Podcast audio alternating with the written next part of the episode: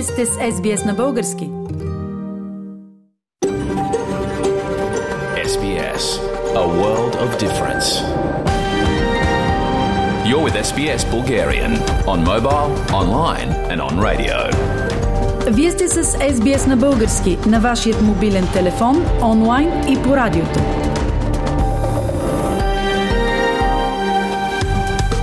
Здравейте! На 23 декември 2022 година с вас е Филия Ладжман. Какво е предколедното настроение в България и ще имат ли шанс продължаваме промяната да съставят правителство на мълцинството? В рубриката Знаете ли, че с доктор Мария Стайкова ще говорим за някои от най-интересните постижения в науката през 2022. А как един грешник е станал светец и положил основата на християнската философия за първородния грях, ще научите от историята на свети Августин. Ще ви разкажем и къде се пресичат историите на Христос с древните богове Митра и Озирис. Всичко това и още по-късно в програмата.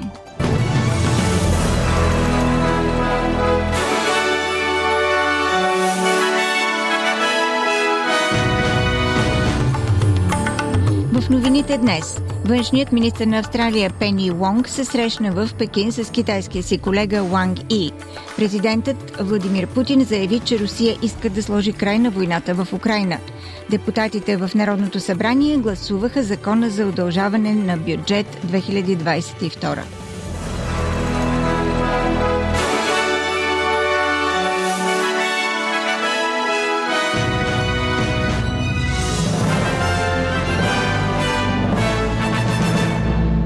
Министърът на външните работи на Австралия Пени Лонг каза, че е поискал от Китай да разреши на австралийските граждани Янг Хъджун и Ченг Лей да се съберат отново с семействата си. Госпожа Лонг беше на среща в Пекин с китайския си колега Уанг И. Това е първата среща на австралийски външен министр, поканен в Пекин от 4 години насам. Задържането от китайските власти през 2019 година на писателя господин Янг Ханджун и журналистката госпожа Ченг Лей през 2020 година привлече много внимание. Министър Лонг каза, че поне австралийските служители трябва да имат консулски достъп до задържаните. Ние се застъпваме за редица неща в тези разговори. Те включват австралийците да се съберат отново с семействата си възможно най-скоро. Но ние също така се застъпваме за спазването на нашите консулски споразумения и задържаните да имат консулски достъп.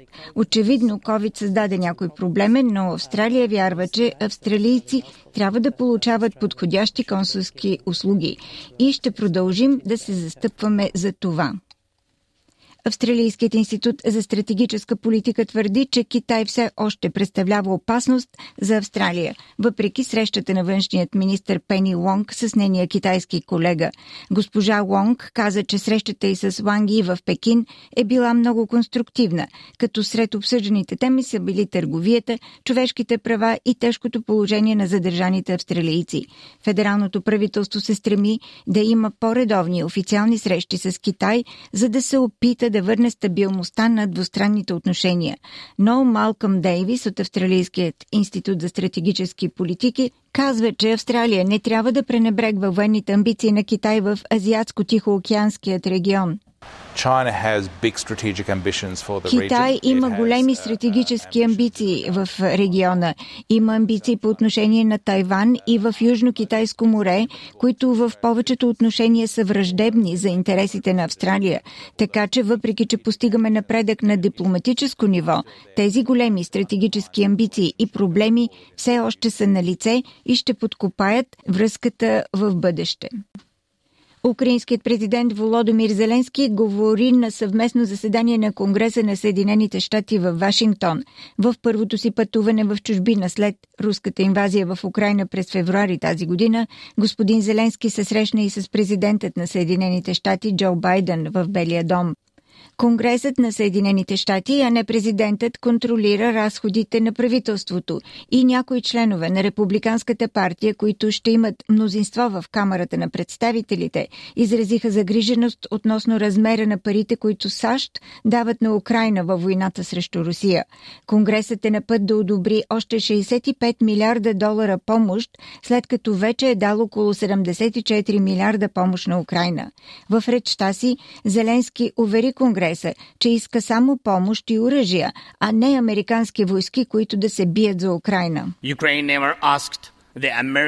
Украина никога не е молила за американски войници да се бият на наша земя вместо нас. Уверявам ви, че украинските войници могат сами перфектно да управляват американски танкове и самолети.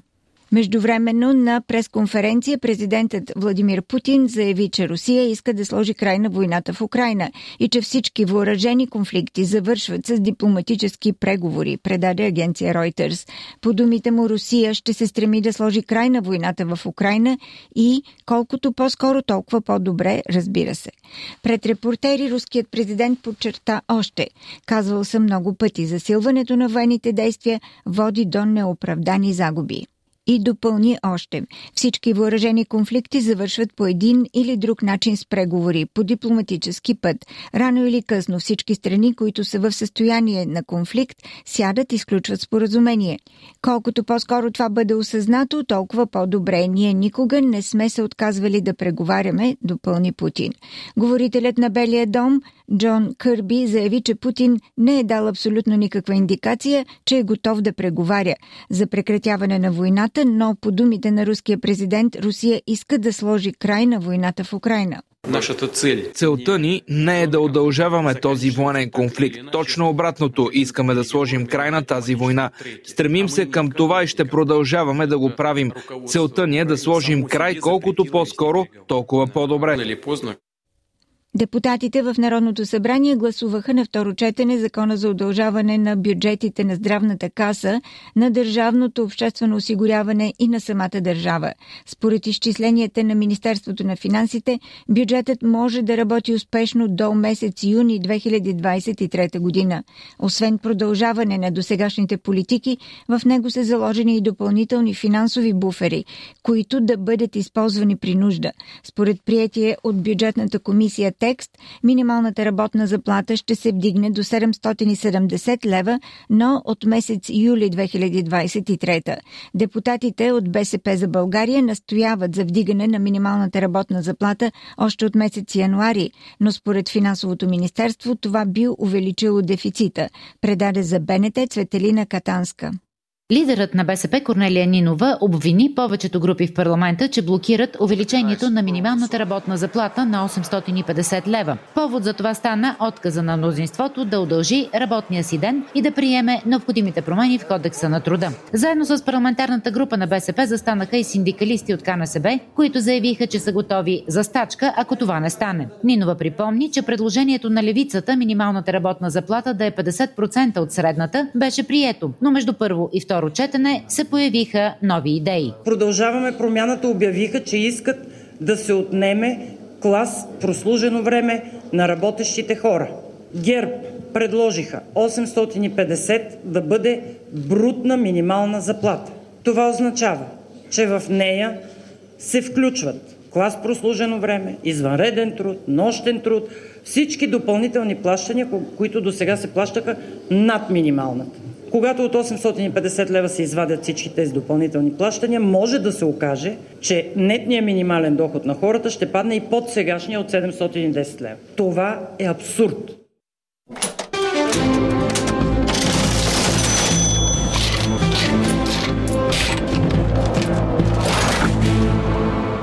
Следват обменните курсове на австралийския долар за днес, 23 декември 2022 година. Един австралийски долар се разменя за 1 лев и 24 стотинки или за 67 американски цента или за 63 евроцента. За един австралийски долар може да получите 56 британски пенита. И прогнозата за времето утре, събота, в Бризбен се очакват превалявания 28 градуса. В Сидни предимно слънчево 28, Камбера разкъсана умерена облачност 29, в Мелбърн променлива облачност 23, Хобърт облачност 23 градуса, Аделайт предимно слънчево 26, в Пърт синьо небе, слънчево 32 градуса.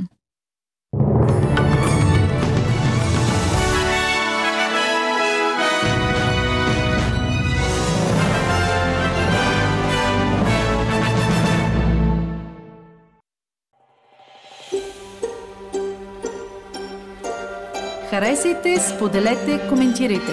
Следете SBS на български във Facebook.